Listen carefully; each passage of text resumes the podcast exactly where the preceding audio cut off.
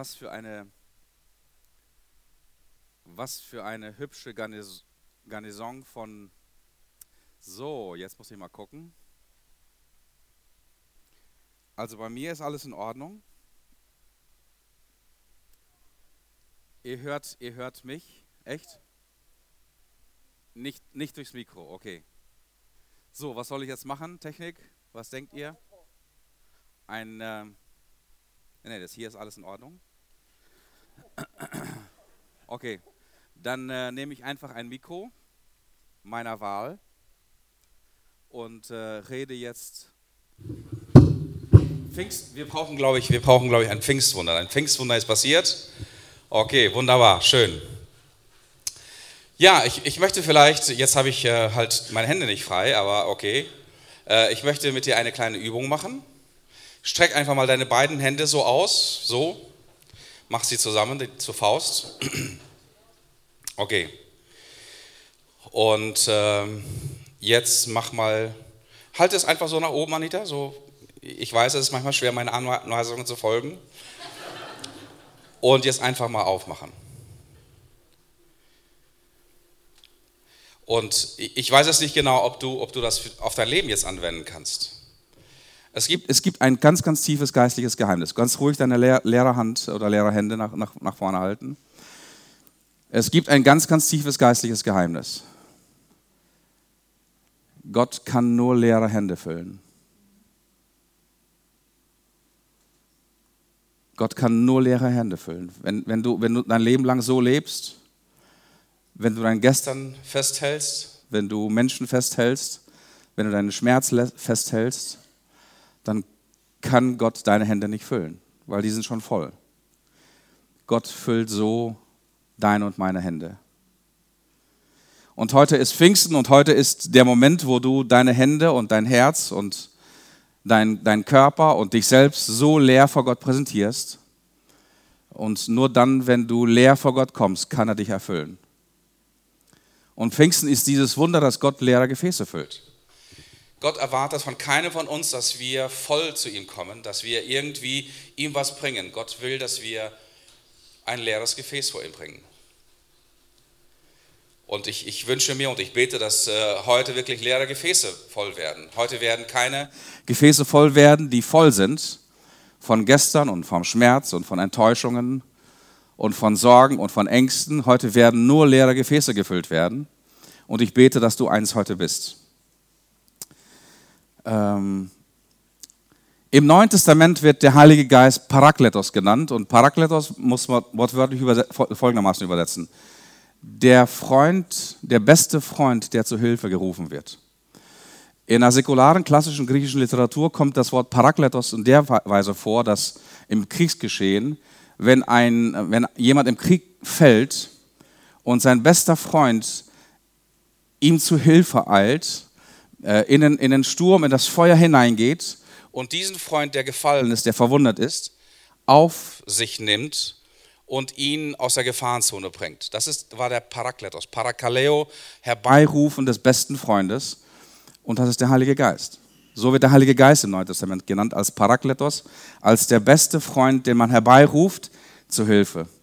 Dann werde ich den Vater bitten, heißt es da. Anita las diesen Text aus Johannes Kapitel 14.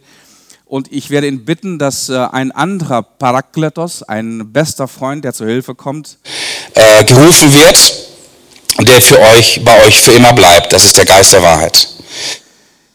Und der Heilige Geist möchte in einer Partnerschaft mit dir und mit mir leben. Der Heilige Geist möchte, dass du und, dass du und Gott die besten Partner werdet. Und äh, er möchte an deiner Seite sein, immer. Er will dich trösten, er will dir helfen. Der Heilige Geist betet für dich und er betet mit dir. Und der Heilige Geist will, dass du eine Verwalterin und ein Verwalter wirst im Reich des Vaters, im Königreich Gottes. Und der Heilige Geist macht das, was keiner von uns von Natur aus tun kann. Sowohl nicht in unserer stärksten Stärke, wie auch nicht in unserer schwächsten Schwäche.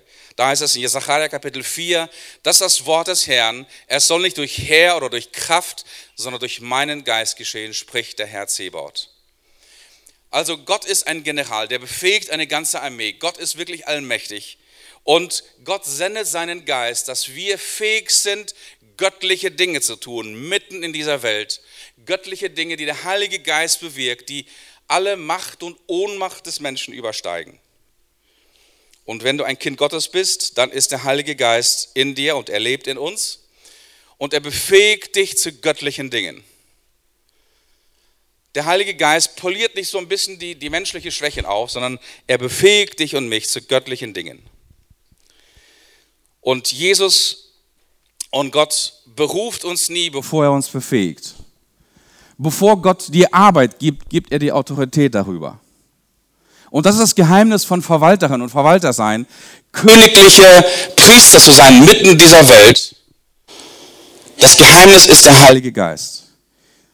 Und Gott befähigt dich vorher, bevor er dich beruft. Und Gott gibt dir Autorität, bevor er die Arbeit gibt. Und von den Jüngern wird gesagt, sie sollen nicht in Aktion treten zu Pfingsten, bevor dieser Heilige Geist kommt. Ihr aber werdet die Kraft des Heiligen Geistes empfangen. Die Reihenfolge ist sehr, sehr wichtig. Ihr werdet die Kraft des Heiligen Geistes bekommen, wenn der Heilige Geist gekommen sei, sein wird. Und dann werdet ihr meine Zeugen sein in Jerusalem, in Judäa, in Samarien bis ans Ende der Welt. Also bitte nicht umgekehrt. Nicht losmarschieren und versuchen, geistliche Dinge mit menschlichen Mitteln zu tun, und dann erschöpft zu sein und äh, frustriert zu sein, äh, weil wir nie im Leben göttliche Dinge mit menschlichen Kräften und Möglichkeiten machen können. Und viele Christen, viele Christen arbeiten nicht mit dem Heiligen Geist zusammen. Sie kennen den Heiligen Geist nicht und daher sind sie oft erschöpft und sie sind frustriert. Und heute soll es darum gehen, also ein Wechsel in der Technik, So, was, was soll ich jetzt machen? Jetzt soll ich weitermachen. Achso, jetzt, jetzt funktioniert mein, äh, mein Headset. Super. Vielen Dank an die Technik. Ein Applaus an für euch. Das, das, das Dumme, das Dumme an, an äh, unseren Mitarbeitern dort, die fallen nur auf, wenn sie auffallen. Und ihr fallt, sagen wir so, 99 Prozent eurer Arbeitszeit fallt ihr überhaupt nicht auf. Und das ist eigentlich euer Job, dass ihr nicht auffallt. Aber vielen, vielen Dank für euren Einsatz. Ähm, also viele Christen, glaube ich, da, da war ich stehen geblieben, arbeiten nicht in der Partnerschaft mit dem Heiligen Geist zusammen, sind deswegen ständig erschöpft und frustriert. Und heute soll es darum gehen, wie du mit dem Heiligen Geist zusammenwirken, zusammenarbeiten kannst. Ähm,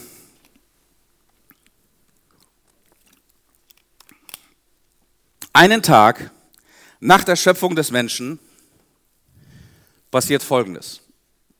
Gott überträgt das Mandat der Arbeit und der Verwaltung an den Menschen und danach ist Ruhe. Danach ist Ruhe. Gott ist am Chillen. Gott ruht aus. Und die Geschichte der Schöpfung ist absolut geil. Nachdem die Schöpfung fertig ist, ist 24 Stunden Ruhe. 24 Stunden Pause. Und heute soll es um das Thema meine Freizeit gehen, also dein, deine Ruhezeit und deine, deine, deine Pausenzeit in deinem Leben. Wir sprachen den letzten Sonntag über meine Arbeit oder über deine Arbeit als den Ort deines und meines Gottesdienstes. Gott vertraut uns als Verwalter und Verwalterinnen an seine Arbeit an, seine Aufgaben, dass wir in seinem Auftrag es treu managen, vermehren, verwalten, regieren, weil so kommt Gottes Wesen und Gottes, Gottes Regiment in diese Schöpfung hinein. Aber direkt nach dem Gottesdienst, nach dem zweiten Gottesdienst, sprach ich mit einer netten Frau, die auch heute Morgen anwesend ist. Und wir sprachen über Burnout. Wir sprachen über Erschöpfung. Weil Arbeit falsch verstanden und falsch aus, ausgeführt ähm, zu ganz, ganz tragischen körperlichen und seelischen Defiziten führen kann. Ich war früher Workaholiker und ich muss immer noch aufpassen, ich bin ein trockener Workaholiker heute. Ähm, ich war Workaholiker und ich hatte mit 30 Jahren meinen Burnout. Und Burnout ist eine, eine populär, populäre Ausdrucksform für, für Depression, für Erschöpfungsdepression. Und ich weiß, mit 30 Jahren, meine Burnout, hat das den ganzen Kurs meines Lebens verändert. Und äh, Arbeit ist ein, ein, ein, ein großer Auftrag, ein Segen.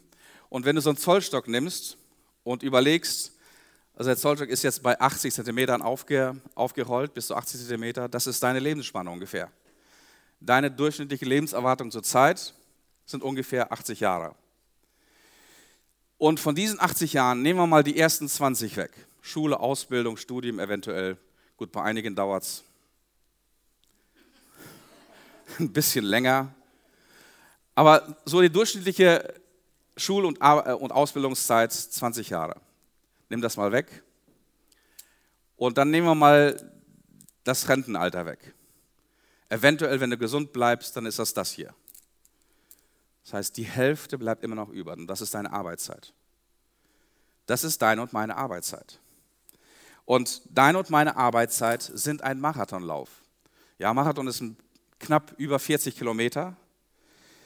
Und ähm, es gilt bei einem Marathonlauf vernünftig zu laufen. Es geht nicht um Schnelllaufen, es geht um vernünftig Laufen. Es geht darum, seine Kräfte richtig einzuteilen. Es geht darum, dass man auf sich selbst achtet, dass man auf seine Atmung achtet, dass man auf seine Ernährung achtet, dass man auf seinen ähm, Haushalt, was, was Trinken betrifft. Ähm, das geht darum, dass man regelmäßig Pausen ein, ähm, einhält oder vielleicht langsamer läuft und nicht so schnell ist. Und was ich mich immer wieder frage, wenn ich die Schöpfungsgeschichte lese, ist, warum braucht Gott sechs Tage für die Erschaffung der Welt? Habe ich nie verstanden. Weil ich meine, wenn, wenn Gott allmächtig ist, oder? Gott ist allmächtig. Wenn Gott allmächtig ist, warum ist nicht das passiert? Big Bang und die Schöpfung ist entstanden. Warum braucht Gott in aller Welt sechs Tage, um seine Schöpfung zu, zu machen? Er könnte nur einen Befehl geben. Warum heißt es am ersten Tag, es werde Licht? Und es ward Licht. Dann passiert nichts den ganzen Tag, 24 Stunden, passiert gar nichts, außer dass irgendwie Licht ist. Es gibt noch nicht einmal die Gestirne, es gibt nur irgendwie eine Quelle des Lichts. Wahrscheinlich, ja, Gott strahlt selber irgendwie das Licht in das Finstere hinein. Und dann am zweiten Tag heißt es, und es schuf den Himmel, die Feste, und er trennte die Feste von dem Wasser da unten. Passiert nichts, nichts mehr. Und am dritten Tag heißt es, und dann am dritten Tag kam Land und alle Pflanzen zum Vorschein und so weiter und so weiter. Warum in aller Welt braucht Gott für die Schöpfung sechs Tage und nicht einfach so? Und inzwischen glaube ich, dass es bestimmte Gründe gibt. Und die Gründe liegen nicht unbedingt auf der Seite Gottes, sondern die Gründe liegen in der Schöpfung. Und die Gründe liegen bei dir und bei mir. Es gibt erstens ganz bestimmt diesen Grund, dass Gott zielgerichtet arbeitet. Gott arbeitet zielgerichtet. Er will den Menschen, der Krönung der Schöpfung, ein wunderschönes Zuhause bauen, heißt es da. Und Gott schuf den Menschen zu seinem Bilde, zum Bilde Gottes schuf er ihn und er schuf sie als Mann und Frau. Und dann heißt es, und siehe, es war sehr gut.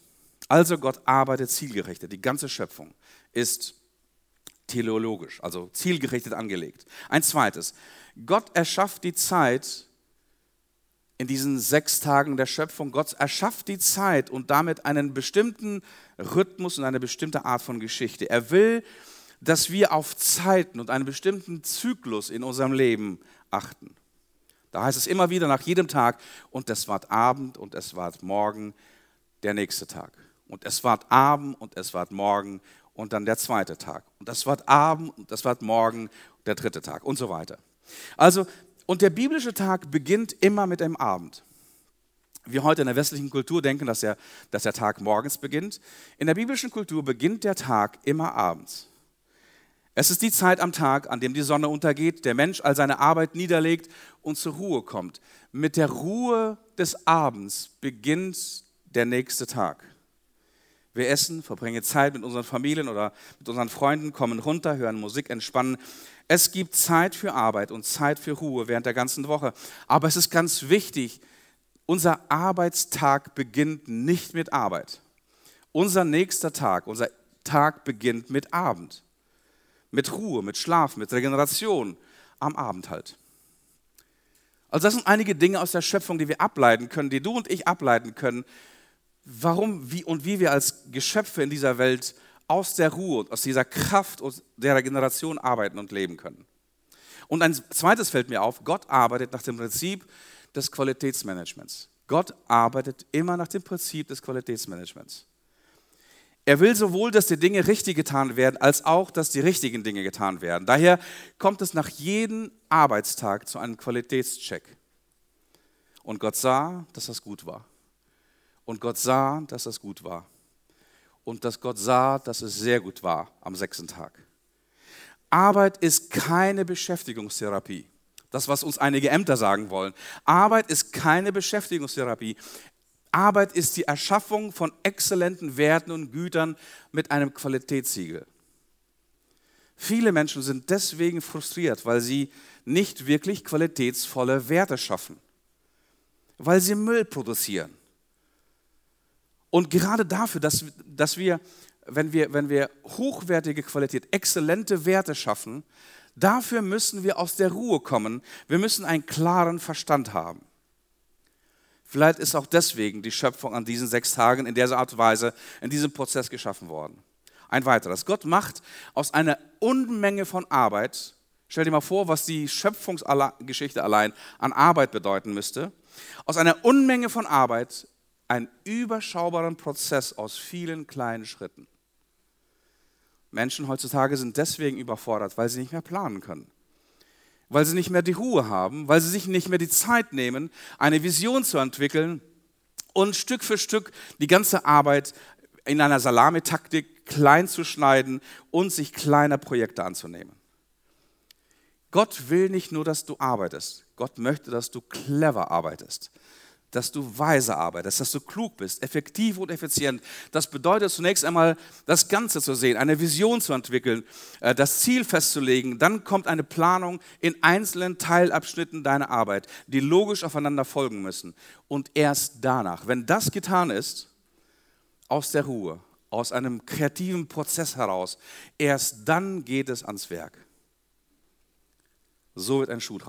Und dann kommt der siebte Tag. Da heißt es, und so vollendete Gott am siebten Tag seine Werke, die er machte, und ruhte am siebten Tage von allen seinen Werken, die er gemacht hatte. Und Gott segnete den siebten Tag und heiligte ihn, weil er an ihm ruhte von allen seinen Werken, die Gott geschaffen und gemacht hatte. Moment mal. Alles geschaffen und alles geschafft und alles gemacht? War das nicht schon nach dem sechsten Tag? War die Schöpfung nicht eigentlich nach dem sechsten Tag fertig? Also wenn ich die Schöpfungsgeschichte lese, ja, nach dem sechsten Tag wurde die Krönung der Schöpfung, der Mensch geschaffen und der Garten Eden, wo der Mensch hineingesetzt worden ist und die Schöpfungsgeschichte ist fertig nach dem sechsten Tag. Und hier heißt es, und so vollendete Gott an welchem Tag seine Werke? Am siebten Tag seine Werke. Moment, am siebten Tag hat Gott doch nichts gemacht am siebten Tag ist doch nichts Neues geschaffen worden, oder? Gott hat einfach nur gechillt. Gott hat einfach nur ausgeruht. Nun, wir denken in der heutigen Zeit, dass zu unseren Werken, also zum Arbeiten, nur Maloche gehört. Schaffe, schaffe, Häuslebauer. Das ist unsere Philosophie und Einstellung zur, zu uns und zur Arbeitszeit. Zu diesen 40 Jahren oder vielleicht ein paar, paar Jährchen mehr, die zu unserer Arbeitswelt gehören. Der Schöpfungstext, der circa 100, äh, 10.000 Jahre alt sein müsste, enthält hier eine ganz, ganz starke äh, Wahrheit und Weisheit.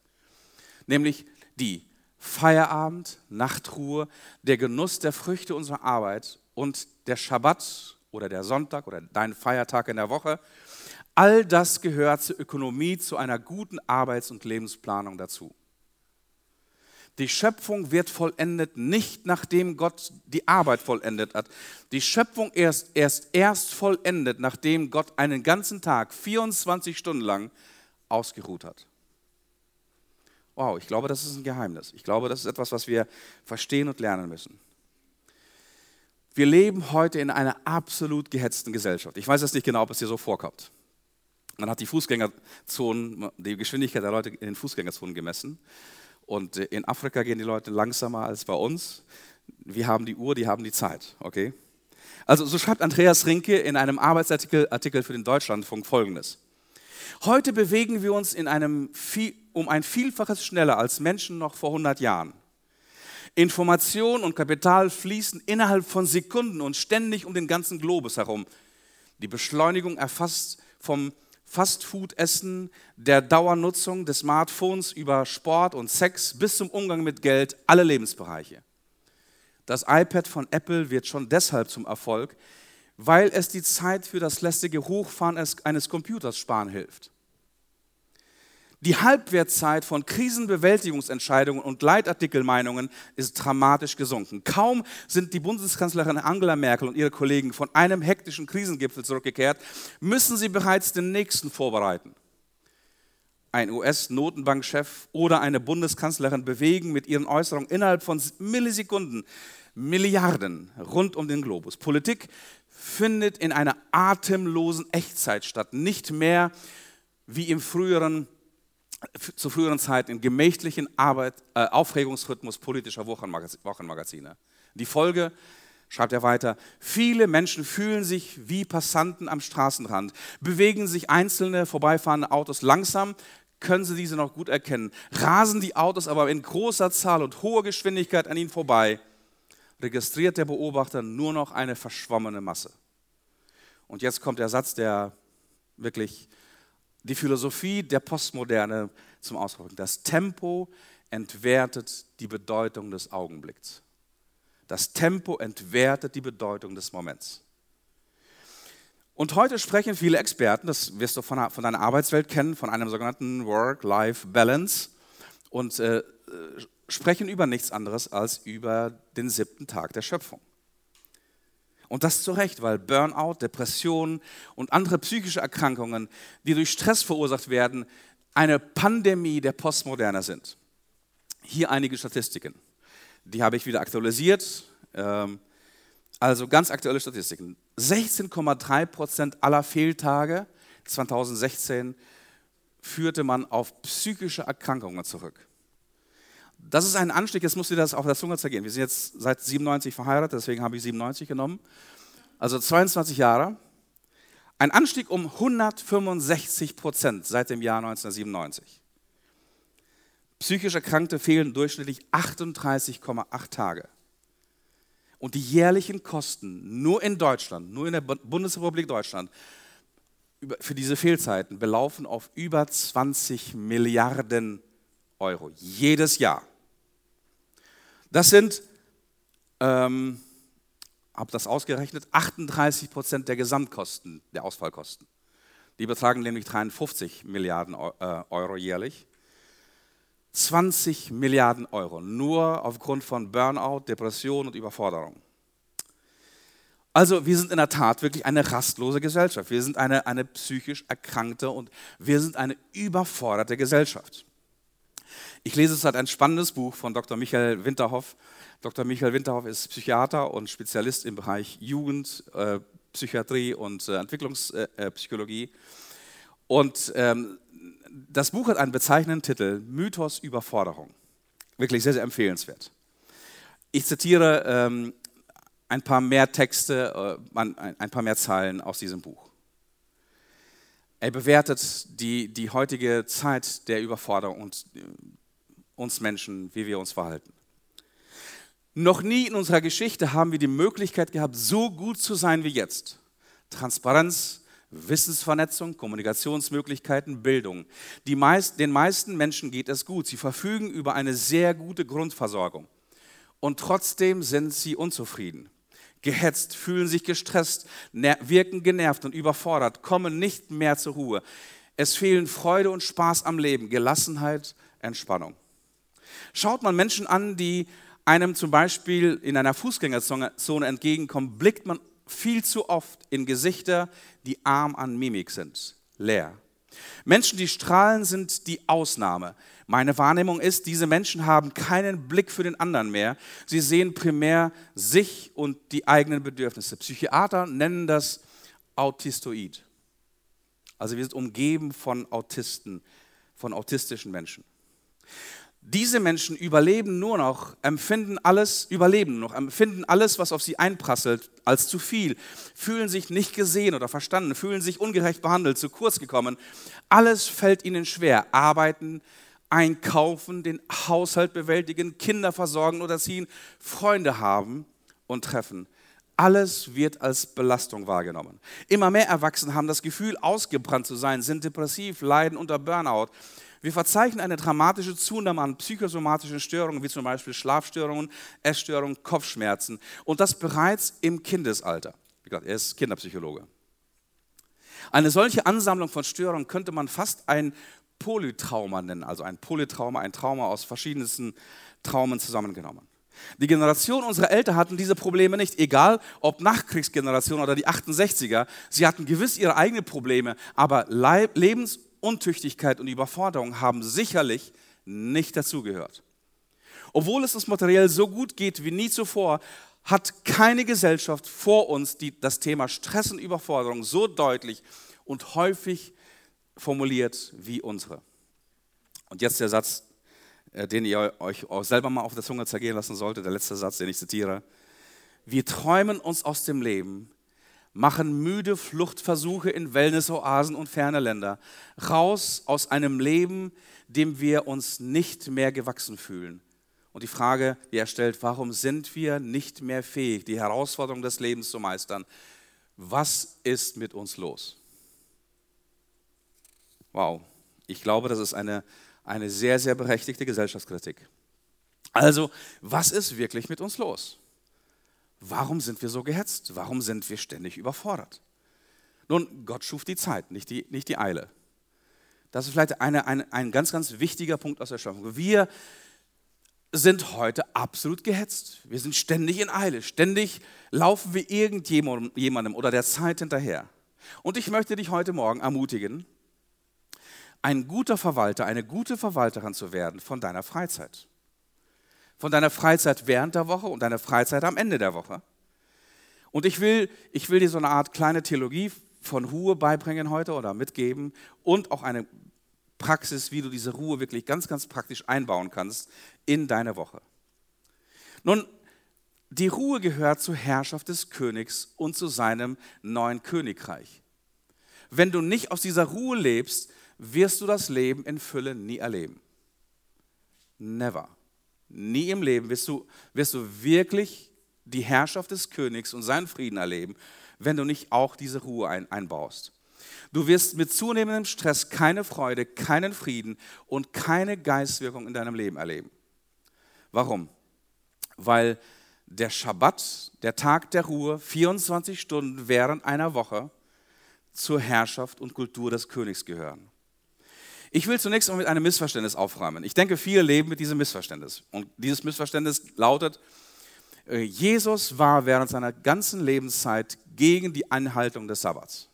Weil er ständig Stress hatte mit dem, mit dem Sabbat und ständig Stress hatte mit dem religiösen Establishment seiner Zeit.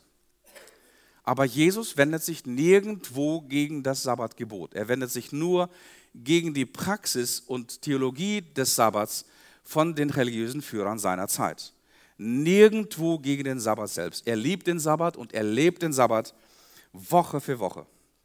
Also, ich möchte dir einige ganz, ganz praktische Dinge heute mitgeben, ähm, als Theologie sozusagen oder Leitgedanken für deine Arbeitszeit.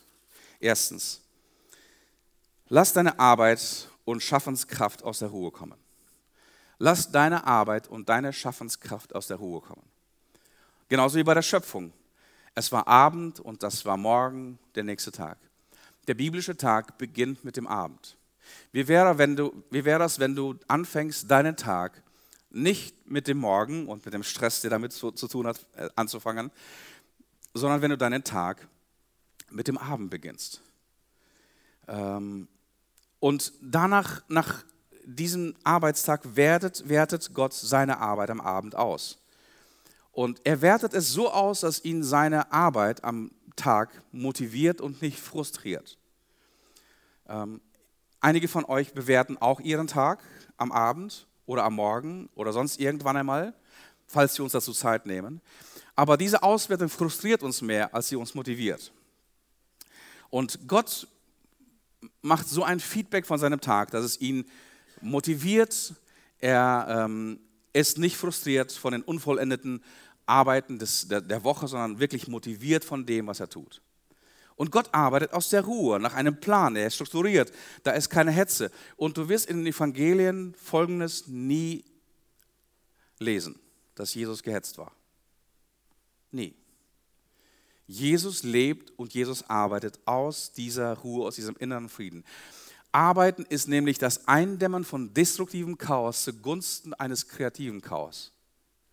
Das Eindämmen von destruktivem Chaos zugunsten von kreativem Chaos. Gottes Werk bringt daher zunehmend immer mehr Ordnung und immer mehr Frieden und immer mehr Lebendigkeit in das Leben hinein und beseitigt Chaos und Verwüstung. Also lass deine Tage mit Ruhe und mit Frieden beginnen und äh, das gelingt dir am besten vielleicht am Abend. Ja, der Abend kann dazu dienen, dass du zur Ruhe kommst, dass du eine Bilanz ziehst, dass du dich versöhnst, wo nötig ist. Dass ähm, Menschen, Menschen sind deswegen gestresst, weil sie das Gestern in das Morgen hineinnehmen. Sie, sie sind unfähig heutzutage, einen Tag wirklich abzuschließen. Und wenn du dein, deinen, dein Gestern nicht abschließen kannst, wird das Gestern für morgen der Stressfaktor werden. Es ist ganz wichtig, dass du jeden Tag für sich abschließt. Wie, kann, wie kannst du das machen? So, Gott, ich danke dir für all das vollendete Werk und ich gebe dir all das Unvollendete in deine Hand. Ich verzeihe, ich vergebe, ich lasse los alle meine Ängste, alle meine Sorgen und ich beginne meinen Tag so und nicht so. Wenn du so deinen Tag beginnst, bist du am Anfang des Tages schon gestresst und hast keine Möglichkeit zu regenerieren, Energie zu bekommen, Erneuerung zu bekommen und frisch anzufangen. Erkenne an deinem Tag das Gute und das Vollendete bei deinem Schaffen und danke Gott dafür und lege all das Unvollendete in seine Hand. Vertraue darauf, Vertraue darauf, dass Gott für dich arbeitet, während du schläfst. Also Arbeit und Ruhe und Sabbat halten ist, hat sehr, sehr viel mit Glauben zu tun. Ist ein tiefer, tiefer Ausdruck von Vertrauen und Glauben. Und gebt das Unvollendete in Gottes Hand. Wir hatten letztens in der Familie so ein, so ein Erlebnis. Mein Sohn Jonas, der Älteste, der ist hier in, in einer Gemeinde tätig in verschiedensten Bereichen und unter anderem auch mit äh, Multisite, mit der Übertragung und äh, einiges funktionierte nicht. Irgendwie gab es technische Probleme und dann ähm, trug er das wirklich tagelang mit sich rum. Und dann erzählte er mir eines Morgens mit einem strahlenden Gesicht, Papa, ich habe, ich habe gestern überlegt, wie ich das Problem löse und ich konnte es nicht. Und nachts hatte ich einen Traum. Und im Traum zeigte mir Gott bis in die Software hinein, was ich machen soll, um das Problem der Übertragung hier zu lösen. Der stand morgens auf, testete das und das funktionierte. Also Gott arbeitet für dich. Gott arbeitet für dich, während du ausruhst. Warum? Weil Gott ist der Herr und der König über deine freie Zeit und er möchte regieren in deiner freien Zeit. Bitte entspann dich und genieße deine freie Zeit. Gott arbeitet für dich. Ein zweites richte dir einen Tag in der Woche, und ich meine wirklich einen Tag in der Woche, das ist gemeint 24 Stunden in einem Stück, wo du wirklich ausruhst und wirklich genießt. Gott ruht und genießt nicht um seiner selbst willen. Gott hat Energie ohne Ende. Aber der Sabbat, sagt, sagt Jesus, ist um des Menschen willen da. Jesus sprach zu ihnen, Markus Kapitel 12, der Sabbat ist um des Menschen willen da und nicht der Mensch um des Sabbats willen da. So ist der Menschensohn Herr über den Schabbat. Jesus ist der König über den Schabbat. Wenn du möchtest, dass Jesus über all Bereich, alle Bereiche deines und meines Lebens regiert, dann halte den Schabbat halte einen, das muss nicht der Samstag sein, wie das bei den Juden war, das muss nicht der Sonntag sein, das kann ein anderer Tag während der Woche sein, aber 24 Stunden, Stunden in einem Stück, wo du ausruhst. Wenn Jesus es brauchte, wenn Gott es brauchte, brauchst du es auch. Und du weißt, weswegen du depressiv bist. Ich kann dir sagen, warum du überfordert bist. Ich weiß, warum du ohne Energie bist, weil du gegen dieses ganz, ganz wichtige Gebot und gegen, gegen, gegen dieses Geschenk des Lebens an dich und an mich andauernd verstößt. Also 24 Stunden lang ausruhen, die Seele baumeln lassen, bedeutet um, nicht unbedingt nichts tun. Jesus ging mit seinen Jüngern spazieren, wissen wir, durch die Felder. Er heilte ab und zu Kranke. Ähm, er lehrte am Sabbat. Aber Sabbat zu halten bedeutet, mit echtem Leben und mit echter Energie in Kontakt zu sein. Sabbat zu halten bedeutet, seine Batterie in eine Steckdose zu stecken und aufzuladen.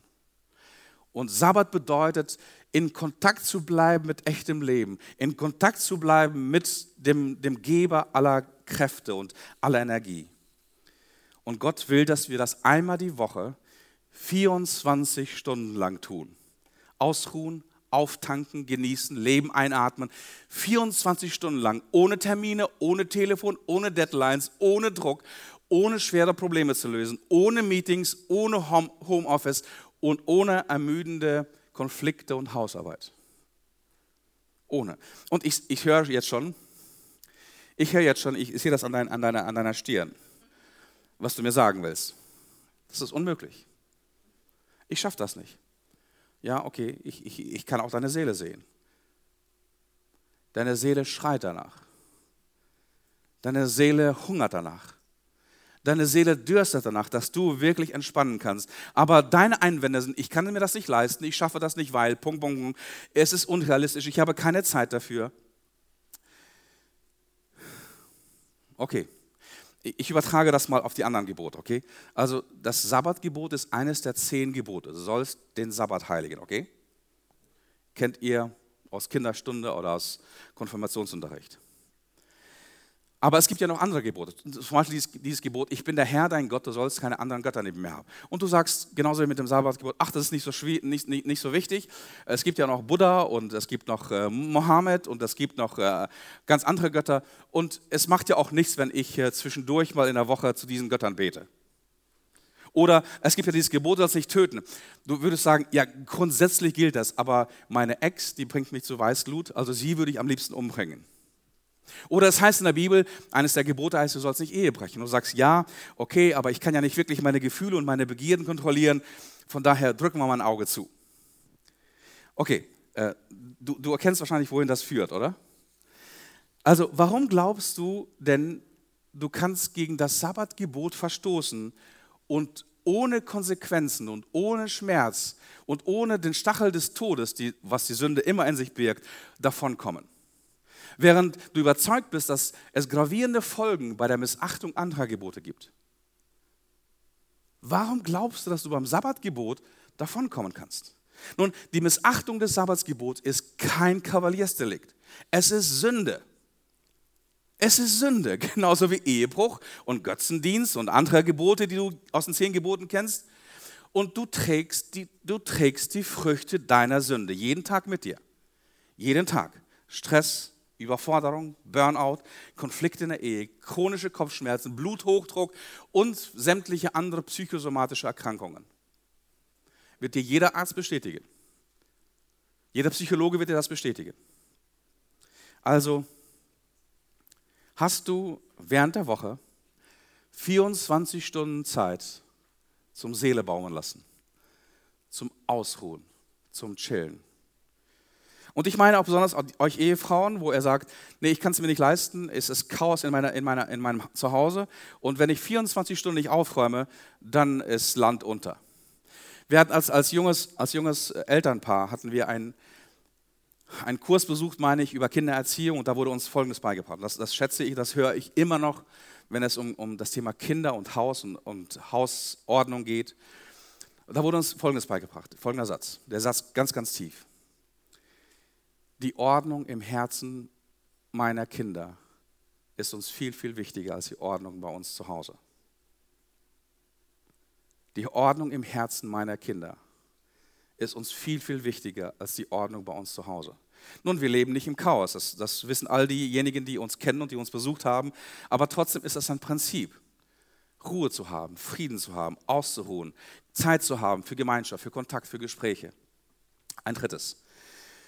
Zur Ruhe kommen bedeutet, dass wir feiern und dass dieses zur Ruhe kommen ein inniger Akt des Vertrauens und der Anbetung ist.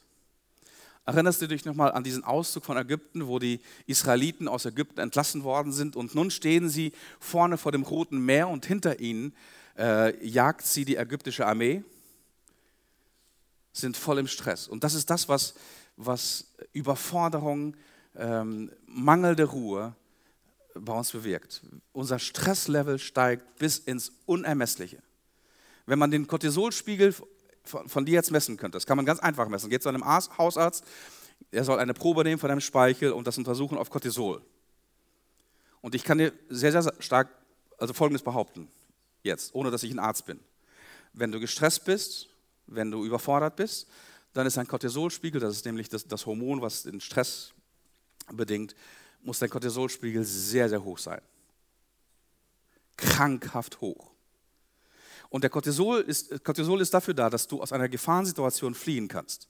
Der Cortisol, dieses Hormon, sorgt dafür, dass wenn du, wenn du in einer Gefahrensituation bist, keine Ahnung, du machst einen Waldspaziergang und dir läuft ein, ein, ein, ein lippischer Wolf äh, auf dich zu und, und ja, ihr kennt diese Märchen über Wölfe. Und äh, wenn du dann Energie bekommst und dann fließt und dann wirklich äh, übermenschliche Kräfte entwickelst, dafür sorgt unter anderem Cortisol. Aber Cortisol ist, ist nur dann gesund, wenn er wirklich ein paar Stunden anhält. Menschen, die überfordert und gestresst sind, die sind überflutet von Cortisol und zwar Monate und Jahre lang. Und das führt zu ganz, ganz vielen psychosomatischen Erkrankungen. Also sie stehen im Stress, sie sind überfordert mit dieser Situation, sie, sie, sie heulen, sie schreien, sie franzen rum. Und dann gibt es ein Wort von Mose an diese Leute. Fürchtet euch nicht, steht fest und seht, was für ein Heil der Herr euch heute bereiten wird. Wenn, denn wie ihr die Ägypter heute seht, werdet ihr sie niemals wiedersehen. Der Herr wird für euch streiten, ihr aber werdet stille sein. Der Herr wird für euch streiten und ihr werdet stille sein. Und genau das ist das Herzstück vom Schabbat. Das ist das Herzstück von deiner und meiner Freizeit, die Gott dir gibt, stille zu sein, innezuhalten. Zu vertrauen, dass während ich nichts tue, dass Gott auf Hochtouren für mich arbeitet. Gott arbeitet auf Hochtouren für dich und für mich. Ein Mensch, der in einer ständigen Überforderung lebt, kennt keinen Gott der für ihn kämpft und für ihn arbeitet. Ein Mensch, der in einer ständigen Überforderung lebt, hat sich schon selbst zu einem Gott erhoben. Er glaubt nämlich, wenn ich meine Hände zur Ruhe lege, wenn ich, wenn ich anfange, meine Pausen zu halten und meine Feiertage zu heiligen, dann wird alles schiefgehen. Dann wird mein Leben außer Kontrolle geraten. Genau das Gegenteil wird passieren. Ich werde für euch kämpfen und ihr dürft stille sein. Ruhe und Frieden im Sturm zu haben, einen Schabbat zu halten, selbst bei arbeitsreichsten Projekten, ist ein ganz, ganz gewaltiger Ausdruck von Glauben. Warum? Weil ich dann bekenne, Gott arbeitet für mich. Gott kämpft für mich. Gott regiert über mir, während ich schlafe und nichts tue. Gott freut sich über mich, während ich genieße und das Leben einatme. Gott ist ein guter Vater, der mich liebt. Er hat mich so geschaffen und die, die Vollendung der Schöpfung besteht erst dann, wenn ich zur Ruhe komme. Und wenn ich aus dieser Ruhe heraus arbeiten kann. Es gäbe dazu noch viel zu sagen, auch über die vielen Feiertage, die Gott im Alttestament den Menschen gibt. Diese Feiertage sind einfach eine, eine Chance, eine Möglichkeit, ein Geschenk auszuspannen, Urlaub zu machen. Die meisten Feiertage im Judentum waren auch Urlaubstage, weil die Leute nach Jerusalem pilgern sollten für mehrere Tage, um dort mit ihren Familien, Freunden zusammen zu essen und zu tanzen und froh zu sein und wirklich einen Tapetenwechsel zu erleben von ihrem äh, grauen Alltag manchmal. Äh, es ist ganz, ganz wichtig, dass wir dieses Ausruhen und Feiern als einen ganz, ganz starken neuen Ausdruck von Anbetung kennenlernen. Ein kleiner letzter Punkt, damit schließe ich. Ähm, Dallas Willard, ähm, ein, ein, Philosoph und jemand, der sich ganz, ganz stark gemacht hat im Bereich äh, Jüngerschaftsentwicklung, ähm, der hat Folgendes gesagt: You must ruthlessly eliminate hurry from your life, for hurry is the great enemy of spiritual life in our world today. Also du solltest wirklich konsequent, konsequent Stress aus deinem Leben zu eliminieren, weil Stress der größte Feind deines geistlichen Lebens ist. Stress ist der größte Feind deines geistlichen Lebens. Wenn jemand dauernd in Stress lebt, kannst du nicht in der Nachfolge leben. Es ist einfach nicht möglich. Und deswegen ist die Einladung von Jesus, kommt her zu mir alle, die ihr mühselig und beladen seid. Ich will euch erquicken. Nehmet auf euch mein Joch und lernt von mir, denn ich bin sanftmütig von Herzen demütig. Kommt, ich werde, ich, ihr werdet Ruhe finden für eure Seele. Das ist der Ort, wo Jesus dich einlädt, denn mein Joch ist sanft und meine Last ist leicht. Also wenn du heute eine Last trägst, die du nicht imstande bist zu tragen, kann ich dir mit hundertprozentiger Sicherheit sagen, es ist keine Last von Jesus. Es ist keine Last von Jesus. Die Last von Jesus, die er uns hier und da mal auflegt, ist leicht. Und ich möchte dich einladen zum Schabbat. Ich möchte dich einladen zum Feiern. Ich möchte dich einladen zu Zeiten von Ruhe, zum Runterkommen, deine Tage abzuschließen mit einem Qualitätscheck, aber auch wirklich deinen verlebten Tag, deine Arbeitstage und deine Arbeitswoche wirklich hinter dir zu lassen, damit du sie nicht in den nächsten Tag oder nächste Woche mit hineinschleppst und in das nächste Jahr.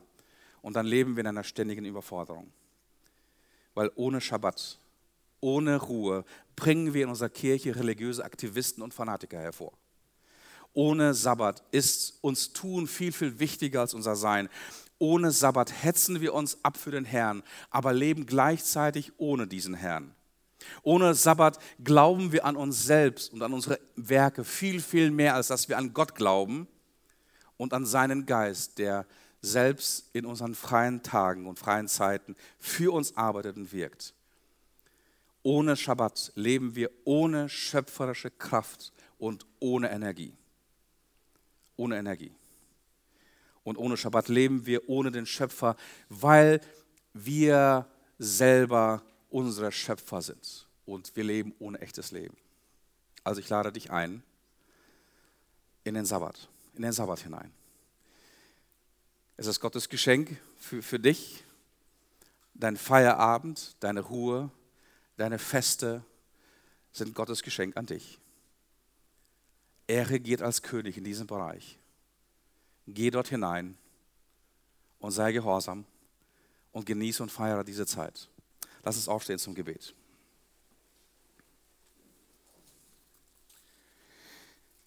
Und Jesus, wenn ich an die Worte von Winterhoff denke und an die Worte der Bibel, dann bin ich überzeugt, dass wir heute wirklich in dieser in dieser Zeit, diesem Zeitgeist der Überforderung leben.